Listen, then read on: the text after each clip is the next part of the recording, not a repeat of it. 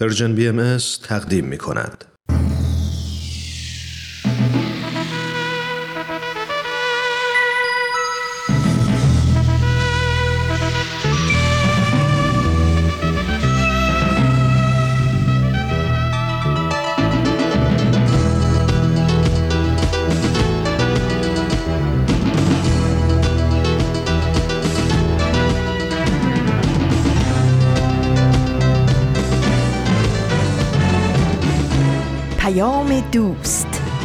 برنامه ای برای تفاهم و پیوند دلها.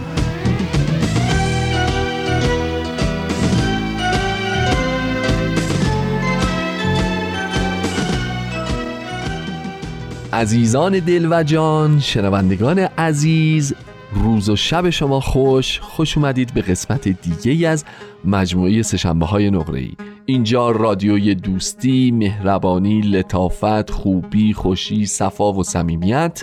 رادیو پیام دوسته من هومن عبدی هستم و با افتخار میزبان شما در قسمت دیگه از سشنبه های نقره ای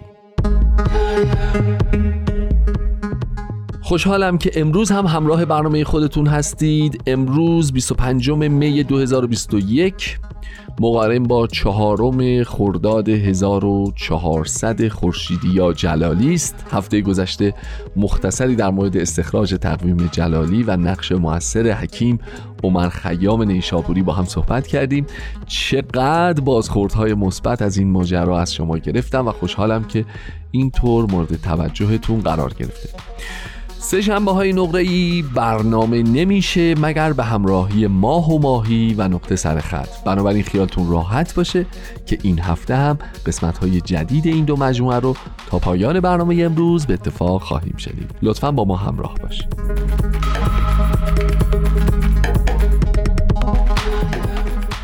هشت میلیارد نفر میگن در حال حاضر دارن رو کره زمین زندگی می‌کنن. من نمی‌دونم شما تو کدوم کشور در حال حاضر به سر می‌برید ولی بخشی از این 8 میلیارد سهم اون کشوریه که شما الان درش زندگی می‌کنید. به یک تناسبی بخشی از این جمعیتی که به اون کشور تعلق پیدا می‌کنه هم طبیعتا به شهر شما و بعد به محله شما و به اون محدوده که دارید زندگی می‌کنید یک درصدی می‌رسه. حالا این تقسیم بندی های کوچیک رو بیاید رها کنیم برگردیم دوباره بالا از اون جایی که نیل آرمسترانگ زمین رو نگاه می‌کرد دوباره به زمین نگاه کنیم. به این کره گرد جذاب و زیبا از دور البته. نگاه می‌کنیم.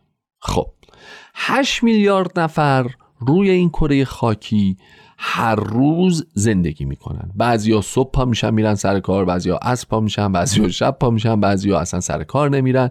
بعضیا کار زندگیشون یه جای دیگه است بعضیا تو خونه است. ببینید دنیا به این گستردگی با این همه آدم با آداب و رسوم و سنن و زبانها و فکرها و رنگ پوستها و تربیت های متفاوت دارن زندگی می‌کنن صبح تا شب و یه کارهایی رو انجام میدن. اما اما. اینا توی یه چیزی همشون با هم مشترکن. بله بله نفس می‌کشن همشون. بله, بله. گرسنه هم میشن. بله اوه اوه نگو نه عاشقی نگو نگو عاشقم میشن. آره واقعا واقعا همینطوره واقعا همینطوره. ولی تو یه چیزی هم مشترکن ها. اشتباه نکنید تو این مشترکن که نمیگم همشون ولی 95 درصدشون یه سری عادات هم دارن. بعضی عادت دارن صبح که پا میشن حتما با صبحونهشون روزنامه بخونن. بعضی عادت دارن صبح دوش بگیرن. بعضی عادت دارن شب همون بکنن. بعضی عادت دارن روزی حداقل 40 صفحه کتاب بخونن. بعضی عادت دارن نمی‌دونم هفته ای دو ساعت برن پیاده روی. بعضی عادت دارن با غذاشون نوشیدنی می‌کنن. بعضی عادت دارن این کارو بکنن عادت دارن اون کارو بکنن. فلان فلان فلان فلان. ولی نکته که وجود داره اینه که هر کسی تو زندگی عاداتی داره دوستان عزیز. و اینو ما نمی‌تونیم نادیده بگیریم. حالا فرض بکنید که ما آدمی هستیم با یک میانگین سنی مثلا 35 ساله مثلا 50 ساله مثلا 73 ساله. خب یک سری از این عادت ها در زندگی جا گرفته جا خوش کرده شده قسمتی از جان و تن و فکر و روان و رفتار و خلق و خوب و زندگی ما. شده بخشی از کنشهای روزانه ما. حتی گاهی وقتا این عادتها باعث رفت و آمدهای دیگه هم میشه. مثلا اگر ما عادت داشته باشیم شب به شب بریم یک ساعت بدویم یا صبح علت طولو بریم یک ساعت نیم ساعت بدویم خب یه سری آدم دیگه هم چون این عادت رو دارن اونا هم همین کارو می‌کنن. بنابراین ما با اونا آشنا میشیم رفیق میشیم رفت آمد پیدا می‌کنیم کلی خاطرات مشترک حس مشترک دوستی ها شکل می‌گیره آدم ها میرن و میان روابط گسترده میشه. برای هم کار پیدا می‌کنن نمی‌دونم برای دختر اون شوهر پیدا می‌کنن نمی‌دونم گره از مشکل این یکی حل می‌کنن. برای بیماری اون پزشک. ببینید چه ارتباطاتی شکل می‌گیره و چقدر این عادت ها می‌تونه دنیای ما و آینده ما رو دگرگون بکنه. شما ببینید تا چه حد. حالا یکی از عادت که الان چند وقت شنوندگان رادیو پیام دوست پیدا کردن هم اینه که مثلا سه شنبه های نقره 5 دقیقه اولش رو که گوش می‌کنن برن ماه و ماهی رو بشنون. اینم یه جور عادت دیگه. منم تو این لحظه عادت کردم از شما دعوت کنم به این برنامه توجه بکنید. ترک عادتم که میگن بله خواهش می‌کنم بفرمایید برنامه رو بشنوید. بفرمایید خواهش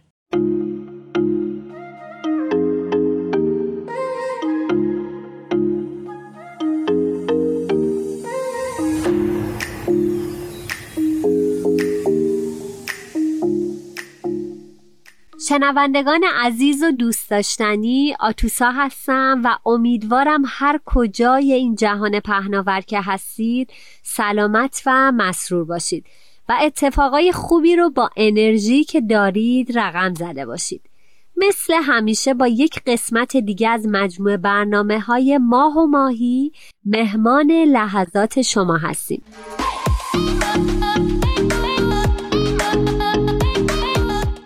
ایمان جان شما هم می‌خواید یک احوال پرسی با دوستانمون داشته باشید تا بتونیم برنامه رو شروع کنیم. بله خیلی هم ممنون. دوستای عزیزم خیلی خوشحالم که در کنار شماییم و در کنار شما خوبان یاد می‌گیریم. می‌دونید واقعا ساخت قسمت های مختلف برنامه ماه و ماهی با موضوعات و مفاهیمش حقیقتا منو سرشار از حس هدفمندی کرده و انرژیمو برای ساختن دنیایی مملو از فضیلت ها و خوبی ها صدچندان کرده. امیدوارم شما هم مثل من این حس رو داشته باشید.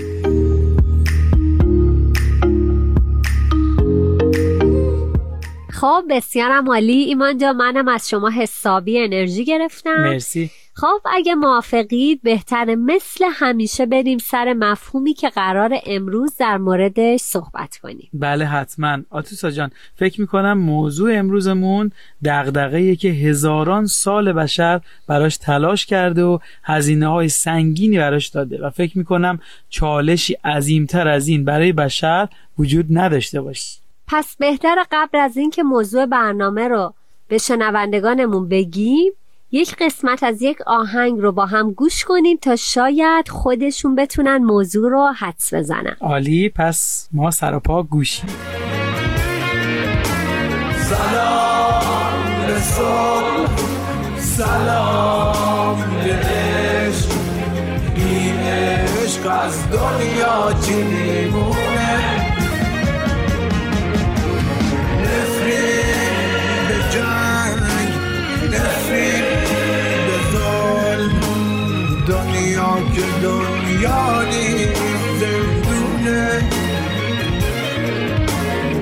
سلام به سلام به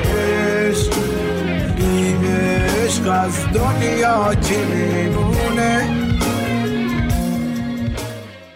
بسیار عالی. فکر می‌کنم با این آهنگ آقای چاوشی همه حد زدن که موضوع برنامه امروز صلحه. همونطور که اشاره کردم به نظرم امروز هیچ چالشی بزرگتر از برقراری صلح در دنیا نیازش احساس نمیشه. کافیه یا تلویزیون یا رادیو یا حتی در فضای مجازی و یا نزدیکتر حتی در شهرمون نیروهای مخالف صلح که همون جنگ هستن رو به سادگی ببینیم و یا حتی لمسشون کنیم. به نظر می‌رسه که چیزی که شما گفتید خیلی حائز اهمیته.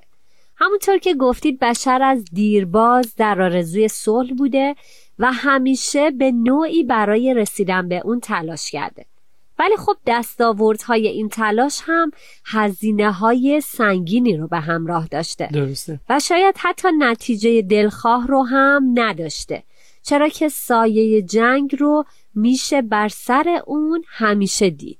دقیقا همینطوره. ببین من فکر می‌کنم باید تعریف کنیم ما دنبال چه نوع صلحی هستیم و یا بهتر بگم ابعاد این صلح در چه حدیه؟ مثلا الان اکثر کشورها در داخل قلمرو خودشون صلح دارن. ولی آیا دیدگاه ما و یا نقطه نظرگاه ما به صلح در این حده؟ نکته خیلی خوبی بود. پس یعنی صلح هم مثل بقیه چیزها یک فراینده و در طی تاریخ بشر روز به روز وسعتش بیشتر میشه. دقیقا.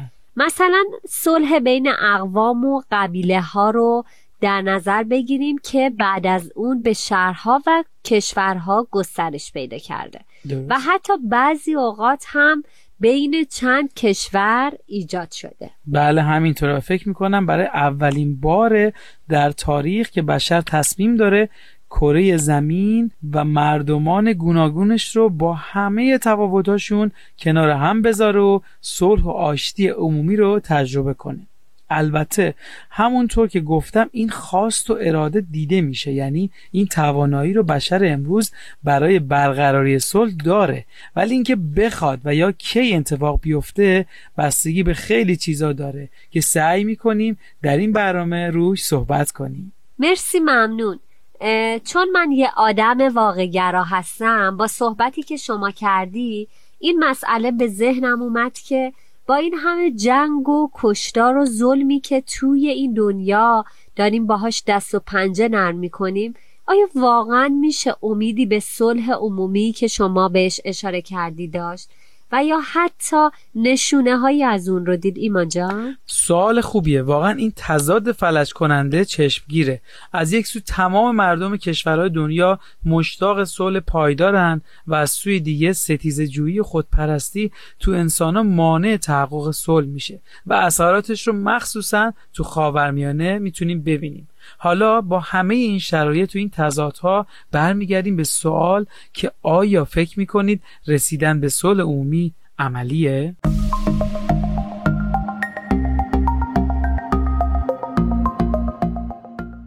ایمان جان اگه موافق باشی من یک مصاحبه در این رابطه با یکی از عزیزان انجام دادم. فکر می‌کنم شنیدنش در این جای مبحث خالی از لطف نباشه. عالیه. پس با هم گوش میدی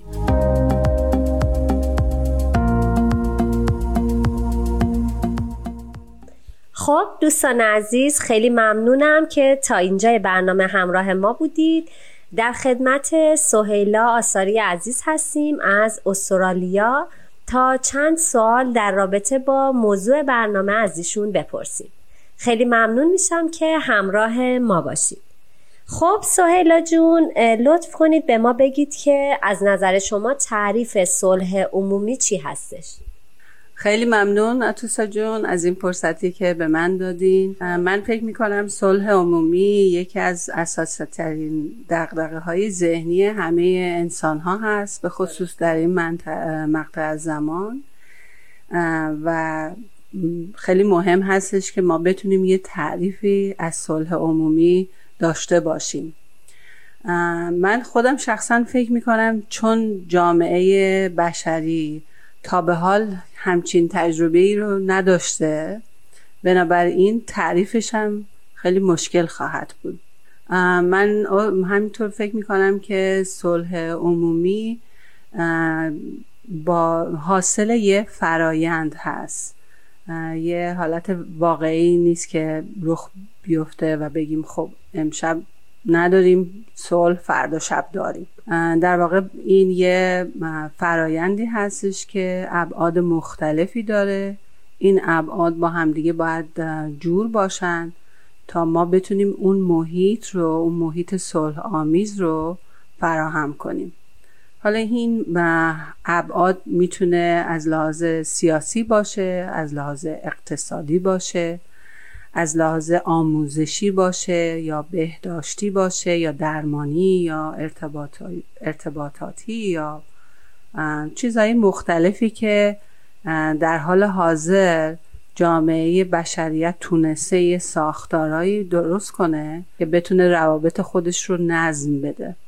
ولی خب چیزی که معلوم هست این ساختارها جوابگوی این نیست که اون محیط رو برای ما آماده کنه تا بتونیم صلح عمومی داشته باشیم. خب مرسی از نظر شما خیلی هم عالی. خب سهیلا جون من فکر می‌کنم که این سوال رو هم اگر جواب بدید خیلی عالی باشه. به نظر شما ریشه جنگ ها چیان و آیا صلح هم ریشه ای داره؟ خیلی ممنون میشم. من فکر می‌کنم که ریشه جنگ ها همیشه عدم تعادل هست. بعد می‌تونیم سوال کنیم از خودمون که عدم تعادل در چه زمینه ای شاید مهمترین به صلاح موضوعی که تعادلش به هم ریخته عدم تعادل محبت و عشق هست. که خیلی سوء تفاهم های مختلف بین ما آدم ها وجود داره که این سوء تفاهم ها هم ناشی از تعصبات ما میشه که این تعصبات به صلاح حاصل جهل و نادانیمون میشه. شاید به خاطر این هست که ما همیشه حالت ستوزی جویی تومون بیشتر هست تا اینکه صلح جویی باشه. خب خیلی ممنونم. الان اگر که لطف کنید و به من شرایط و ویژگی هایی که ما رو به صلح میرسونه رو توضیح بدید. خیلی ممنونم. آتوسا جون فکر می‌کنم شرایط و ویژگی هایی که ما رو به صلح میرسونه در واقع یه قابلیت هایی هست که باید توی تمام ابعاد اجتماع به وجود بیاد. قابلیت هایی که توی افراد هست. قابلیت هایی که توی ساختارهای اجتماعی هست و قابلیت هایی که باید توی جامعه باشه. خب خیلی هم عالی. ممنونم. و اینکه آخرین سوال هم اینه که سهیلا جون آیا فکر می‌کنید که صلح عمومی امکان پذیره؟ و اینکه شما برای رسیدن به صلح چه کاری رو می‌تونید انجام بدید؟ ممنون. مرسی آتوسا جون. بله من با قاطعیت می‌تونم بگم که بله ما می‌تونیم به صلح عمومی دست پیدا بکنیم اگر اراده قوی اجتماعی داشته باشیم. بنابراین بله من مطمئن هستم اگر این اراده اجتماعی باشه جمعی باشه ما به صلح می‌تونیم نائل بشیم.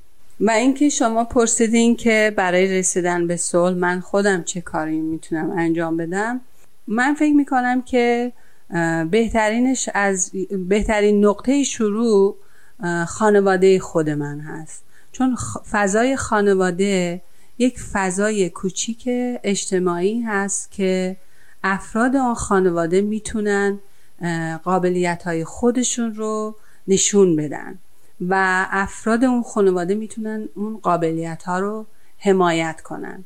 مثلا اگر شوهر من فریبرز و خود من مشکلی داریم با همدیگه مشورت کنیم. خیلی عادلانه. هر کسی نظر خودش رو بگه و هیچ نظر خودش رو به اون یکی اهمال نکنه. و یا اینکه از فضای خانواده بیام بیرون به همسایگی خودم فکر کنم. ببینم که همسایه های من کیا هستن. پیشینه های اینا چیا هست.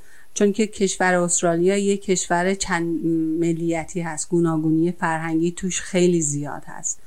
و اینو من با علاقه و به صلاح با نیت پاک برم با همسایه هم دوست بشن که اگر من می‌تونم حالا با هر شرایطی هست حتی اقدامای کوچیک اگر بتونم برای اونا کمکی باشم یا حتی اونا برای من کمکی باشن این ارتباط رو دوستانه ایجاد کنم. در فرایند این دوستی که به وجود میاد اعتماد به وجود میاد. وقتی که اعتماد هست ما حتی شاید بتونیم با تشریک مسائلی در همسایگی بتونیم فضاهایی ایجاد کنیم که بچه هامون دور هم جمع بشن. از مسلک هم از دین هم از ارزش های هم دیگه. اطلاع پیدا بکنن. این یه فضایی میشه که بچه خیلی دوست داره که این ذاتا دوست داره که به یه محیط و یه اجتماعی متعلق باشه و از این طریق ماهیت خودش رو توی ذهن خودش شکل بده. و شما حساب کنین وقتی که از این همسایگی حتی فراتر بره و به جامعه بزرگتر بیرون برسه بنابراین می‌بینیم که از طریق اقدام های کوچیک می‌تونیم گام های بزرگی برداریم. ولی زمینش همون محبت عشق اتحاد و همبستگی هست که از خانواده شروع میشه و خودش رو به بیرون از خانواده می‌بره و نشون میده. خب خیلی ممنون از سهیلای عزیز. خیلی ممنون که به ما کمک کردن که دیدگاه ما نسبت به صلح تغییر کنه. ممنونم.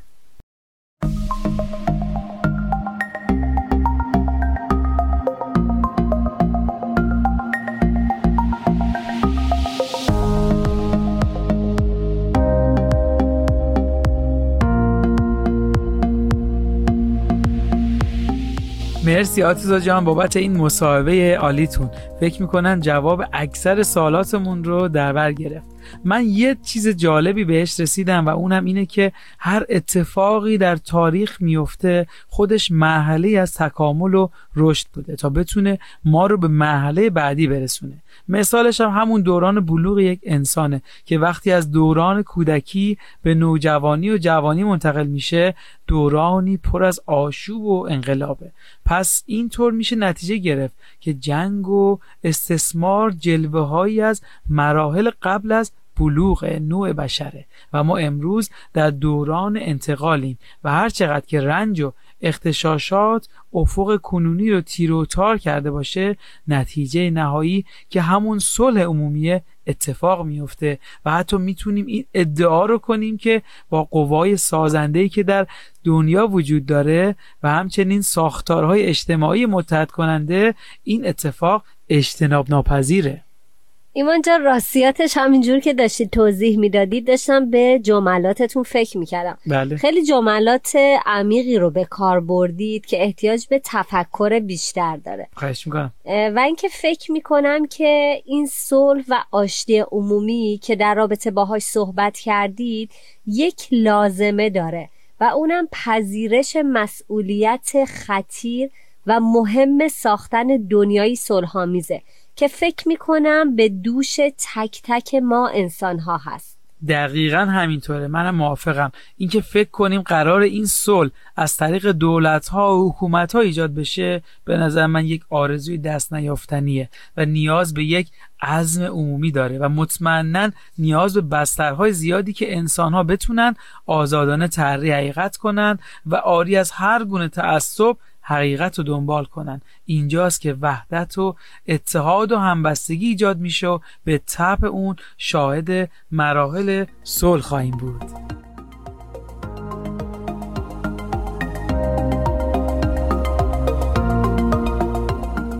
خیلی هم عالی. همینطور که شما صحبت می کردی داشتم توی فضای مجازی چرخی می زدم و در رابطه با صلح جستجو می کردم که به یک جمله بسیار زیبا برخوردم. چقدر خوب. آره اگر موافق باشید براتون اون جمله خیلی کوتاه رو می خونم بفرمایید. صلح نور است و جنگ ظلمت. صلح حیات است و جنگ ممات. مرسی خیلی قشنگ بود. خیلی تشبیه زیبایی بود. صلح رو به نور و حیات و جنگ رو به ظلمت و ممات تشبیه کرده بود. همینطور که شما داشتید صحبت می کردید توی ذهنم داشتم به انرژی هایی که صلح و جنگ می‌تونن داشته باشن فکر می کردم بله. به نظرم می‌رسه که وقتی که دو نفر با همدیگه خوبن و با محبت و صلح با همدیگه رفتار می‌کنن این اتحاد نیروی اونها رو صدچندان می‌کنه درست. و به نظرم این همون انرژی که از اتحاد و صلح بین اون دو نفر ایجاد شده حالا در عوض بیاد به جنگ و ظلم فکر کنیم برخلاف اتحاد جدایی و فساد و نفاق به همراه داره یعنی چی؟ یعنی در هر جنگی و نزایی نتیجهش جز ویرانی نیستش. عالی بود. در ادامه صحبتت به نظرم بعضی اوقات مثلا بین یک گروه از جامعه چون جنگی وجود نداره نمی‌تونیم بگیم که حتما صلح وجود داره. همونطور که گفتیم صلح به خیلی معلفه ها بستگی داره. مثلا به نظرم جامعه که بین افرادش برودت و کدورت و جدال و نزاع و فساد وجود نداشته باشه می‌تونه در مسیر صلح حرکت کنه و یا جامعه که نه تنها در عمل رفتارهای خشونتبار نشون نمیده بلکه حتی در فکرش هم نفرت و جنگ وجود نداره. یعنی تفکر و دیدگاه جامعه رو به ساختن و اتحاده. خب ایمان جان شما توی جملاتتون چند تا کلمه رو به کار بردید که خالی از لطف نیست که من معانی اونها رو بیان کنم. بفرمایید. جدال منظور همون بحث و جدل لفظی هستش. نزا همون خشونت فیزیکی. فساد که معنیش کاملا مشخصه. و منظور از برودت هم سردی میان افراد هستش. بله. کدورت هم که خب خیلی مشخصه یعنی اینکه کدر شدن و ناراحتی و به دل گرفتن ناراحتی هایی از کسی. گفتم که بهتر اینها رو بیان کنم که شنوندگان عزیزمون منظور شما رو بهتر متوجه عالی بشن. مرسی خیلی ممنونم لطف کردید. خواهش می‌کنم. خب مرسی از همه شما عزیزان که تا اینجای برنامه همراه ما بودید. وقت برنامهمون رو به اتمامه و بیشتر از این سر شما رو به درد نیاریم. دقیقا. مسلما که در این برنامه ها مفاهیمی بهش اشاره میشه که مسائل راحتی نیستن. حتی بله. برای من و ایمان جان هم قابل تعامل و تفکر و. خودمون باید خیلی در رابطه با اینها صحبت کنیم تا موضوع برامون باز بشه. و فکر می‌کنم که خوبه که بعد از شنیدن این برنامه ساعتی رو به تفکر و تعمل در رابطه با این موضوعات اختصاص بدیم و حتی بتونیم این مباحث رو تو جمعهای دوستانمون و با خانوادهمون در میون بذاریم. چرا که میشه که نتیجه خوبی از این بحث ها بگیریم و به یادگیری هامون اضافه بشه. عالی مرسی از شما. منم تشکر می‌کنم که عزیزانمون وقت گذاشتن و ما رو همراهی کردن. اگه موافق باشید راه های ارتباط با ما رو مجدد اعلام کنیم برای شنوندگانمون. شما بله. میگید؟ نه شما بفرمایید. خب طبق معمول می‌تونید ما رو از طریق فیسبوک، تلگرام، اینستاگرام و SoundCloud Persian BM دنبال کنید و به همه برنامه ما دسترسی داشته باشید. با آرزوی بهترین ها برای همه شما خوبان تا با یک قسمت دیگه از برنامه ماه و ماهی همراه شما بشیم همتون رو به خدای بزرگ میسپارم خدا نگهدارتون.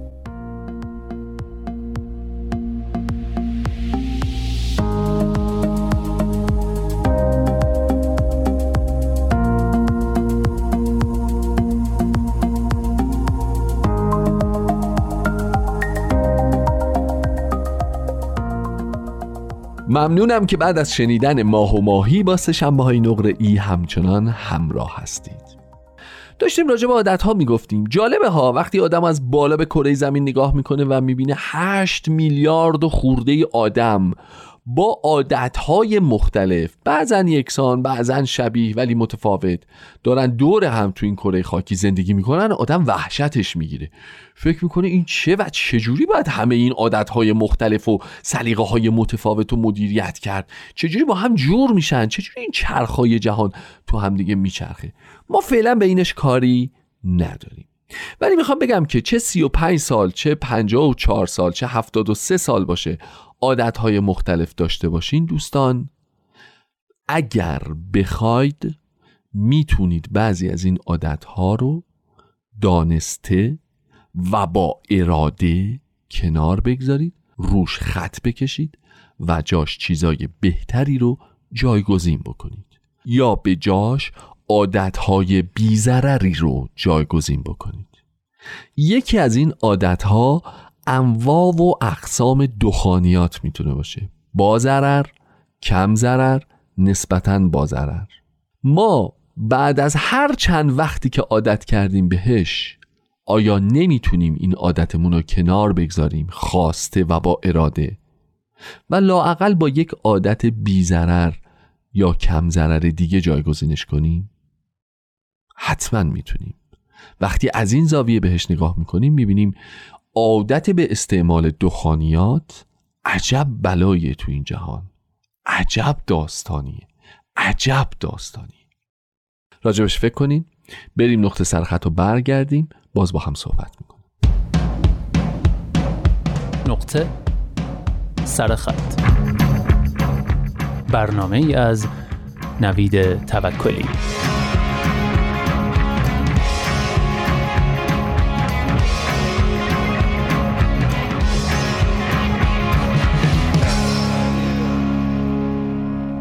دوستان هفته گذشته یادداشتی رو با هم شروع کردیم با عنوان نیاز به لمس. نوشته ی لورا کروچانلی که در وبسایت ایان و ترجمه فارسیش هم در وبسایت پربار آسو منتشر شده. تو بخش اول در مورد اهمیت حس لامسه حتی پیش از تولد جنین صحبت کردیم و از به خطر افتادن لامسه توسط همهگیری جهانی کرونا و گسترش تکنولوژی و آسیب‌های اجتماعی. و نهایتا به اونجا رسیدیم که حتی هنگامی که نمی‌توانیم به خوبی قبل ببینیم، بشنویم یا صحبت کنیم، تقریبا همیشه می‌توانیم برای کاوش در جهان پیرامونمان و ارتباط برقرار کردن با دیگران از حس لامسه استفاده کنیم.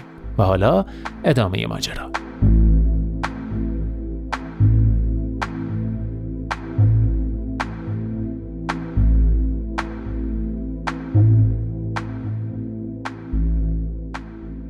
علم هم‌اکنون می تواند دلایل اهمیت لمس را تا حدی توضیح دهد. لمس پوست می تواند ضربان قلب، فشار خون و سطح کورتیزول را که همگی با استرس مرتبط هستند هم در بزرگسالان و هم در نوزادان پایین بیاورد. همچنین لمس ترشح اکسیتوسین را تسهیل می کند هورمونی که باعث ایجاد احساس آرامش، آسودگی و رضایت است. هر بار که دوستی را در آغوش می کشیم یا یک حیوان خانگی را بغل می کنیم اکسیتوسین در بدنمان ترشح می شود و باعث می شود حس خوبی به ما دست بدهد.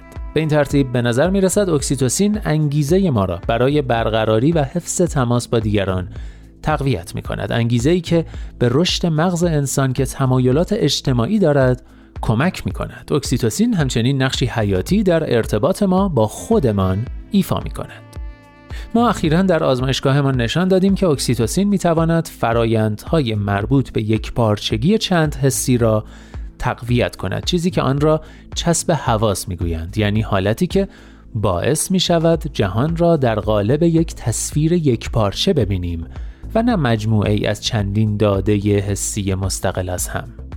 یک پارچگی حسی به نوبه خود ریشه ی حس تعلقی است که نسبت به بدن خودمان احساس می کنیم همان حسی که باعث می شود اغلب بدیهی فرض کنیم که بدنمان به خودمان تعلق دارد. ما در یکی از پژوهش‌هایمان افراد را به آزمایشگاهمان دعوت کردیم تا در آزمونی موسوم به خطای دست پلاستیکی شرکت کنند. شرکت کنندگان در این آزمون به یک دست مصنوعی نگاه می کنند که در حال لمس شدن است. همزمان کسی دستهای خودشان را که خارج از معرض دیدشان قرار گرفته لمس می کند. پس از حدود یک دقیقه تحریک لمسی اکثر شرکت کنندگان دچار این توهم می شوند که دست مصنوعی متعلق به خودشان و دست خودشان است ما متوجه شده ایم که تحریک لمسی هنگامی که آهسته و شبیه به نوازش باشد احتمال رخداد این خطا را در میان شرکت کنندگان بیشتر می کند. به علاوه متوجه شده ایم که اگر قبل از آزمون به شرکت کنندگان یک دوز اکسیتوسین استنشاقی بدهیم احتمال اینکه دچار این توهم شوند افزایش می‌یابد. به عبارت دیگر لمس عاطفی و اکسیتوسین می توانند فرایندی که ما را به بدنمان متصل نگاه می دارد تقویت کند.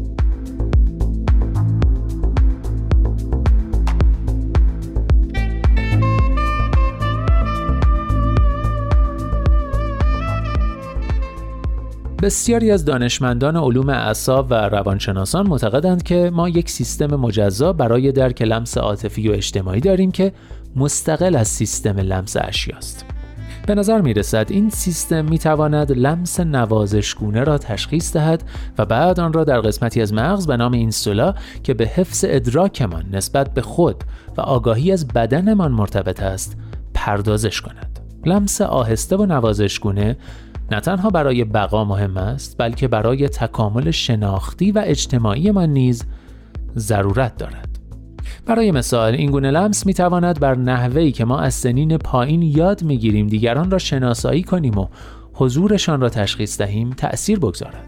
در پژوهشی بر نوزادان چهار ماهه مشخص شد هنگامی که والدین فرزندانشان را نوازش می کنند نوزاد بهتر از حالتی که در آن محرک لمسی وجود ندارد می تواند چهره فردی را که قبلا دیده است شناسایی کند به نظر می رسد لمس آهسته و اجتماعی می تواند همچون نشانه ای برای جلب توجه بیشتر به محرک های اجتماعی مثل چهره ها عمل کند.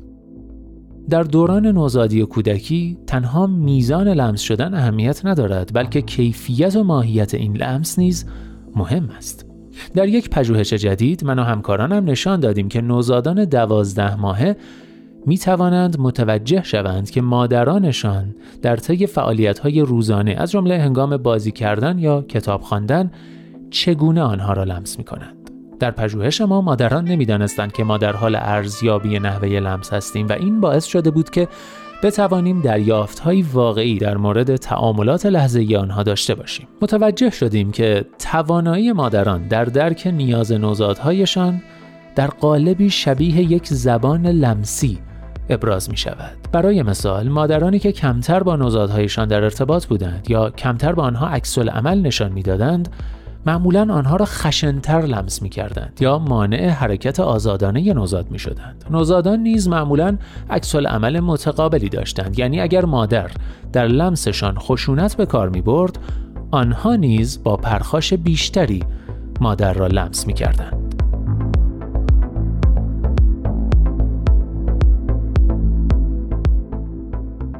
مبالغه نیست. اگر لمس را نوعی زبان بنامیم زبانی که آن را مشابه زبان گفتاری از اولین مراحل زندگیمان و از طریق ارتباط با عزیزانمان میآموزیم.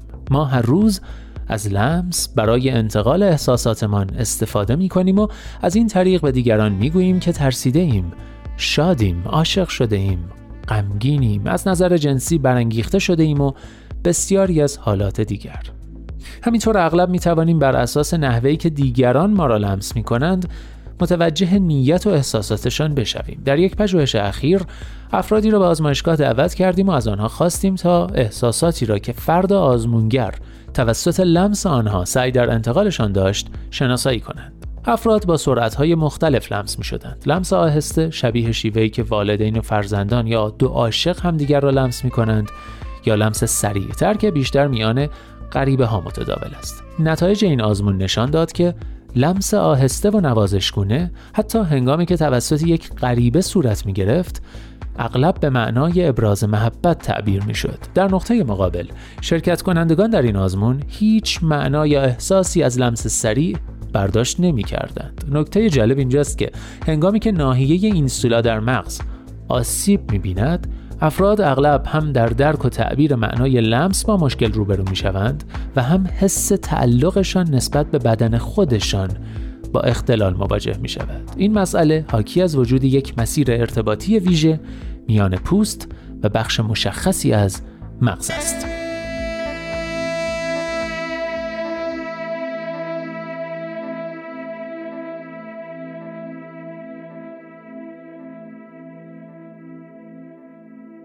بله بخش دوم یادداشت نیاز به لمس رو هم شنیدید. هفته آینده در سومین و آخرین بخش این یادداشت لمس رو از دیدگاه اجتماعی و به عنوان یک ابزار ارتباطی بررسی می‌کنیم. به این سوال می‌پردازیم که هنگامی که لمس کردن تبدیل به تابو میشه چه اتفاقی برای زبان لامسه ما رخ میده؟ و در نهایت در مورد ورود تکنولوژی به این حوزه و رونسانس لمس صحبت می‌کنیم. پیشنهاد می‌کنم نقطه سرخط بعدی رو از دست ندید.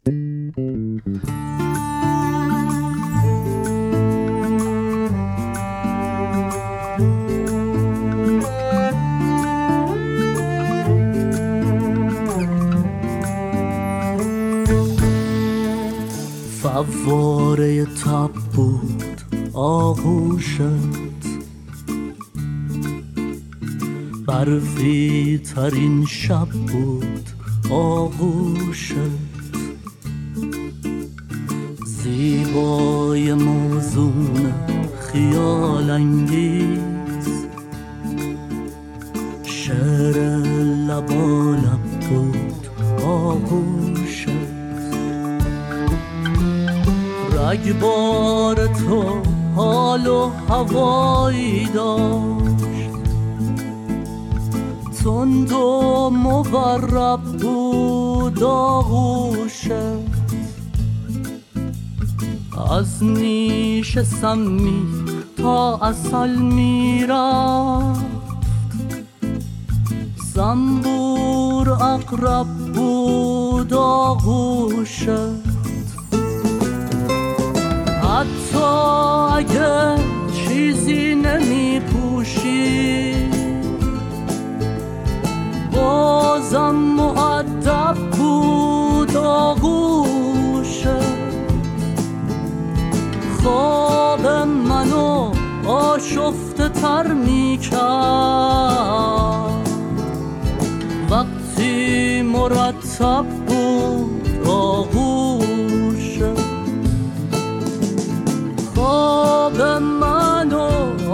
آشفته تر می وقتی مرتب بود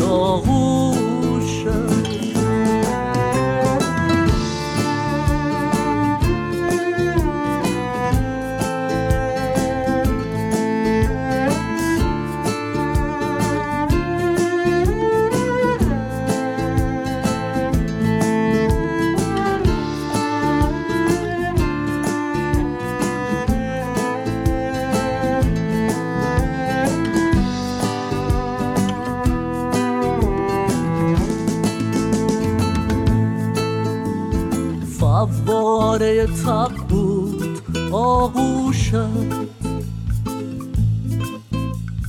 برفی ترین شب بود آغوشت زیبای موزون خیال انگیز. شعر لبالب بود آغوشت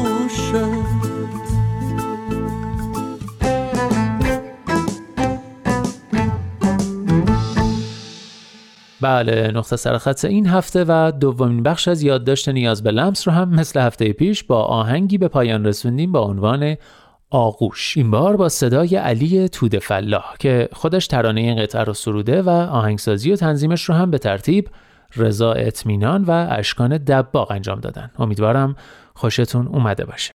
نقطه سرخط رو به اتفاق شنیدیم. ممنون که با برنامه خودتون همچنان همراه هستید. دوستان این که گفتم دخانیات رو از عادات زندگیمون بذاریم کنار حقیقتش رو بهتون بگم یک مستمسکی داشت و اون اینه که امروز اولین روز از هفته بدون دخانیاته.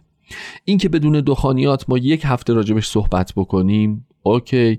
اینکه مدام در طی سال به همون یادآوری بکنن که چقدر این قضیه آسیب های جسمانی مالی اقتصادی فرهنگی خانوادگی و زیست محیطی داره برای هممون. یه بحثه. ولی چیزی که من سعی کردم تو برنامه امروز بهش نگاه بکنم اینه که همه آدم ها عاداتی دارن. ولی اگر یک روز متوجه شدیم که عادت ما زیان زنه زیان رسانه مزر خطرناکه و آسیب زننده است چه برای ما چه برای اطرافیانمان و چه برای محیط زیستمون آیا نباید بتونیم بذاریمش کنار؟ آیا نباید اون من درونی خودمون رو انقدر قویش بکنیم انقدر تقویتش بکنیم که فراموشش بکنیم و به کناری بگذاریمش. روش های خیلی زیادی در دنیای امروز وجود داره. در ایران خود ما هم می‌دونم که وجود داره. روش های خیلی خیلی خیلی گسترده متنوع و نتیجه بخش. روی اینش تاکید می‌کنم. و نتیجه بخش که می‌تونیم با استفاده از اون این عادت عجیب زشت و خانمان برانداز رو کنار بگذاریم. اول بهش فکر کنیم راجبش تصمیم بگیریم و بعد اجراش بکنیم. درود به همه شما که به همه این آدم ها کمک می‌کنید. مراقب خودتون باشید وقت برنامهمون تمومه. روی ماه همه شما رو از دور میبوسم. خوب و خوش باشید. خدا نگهدار.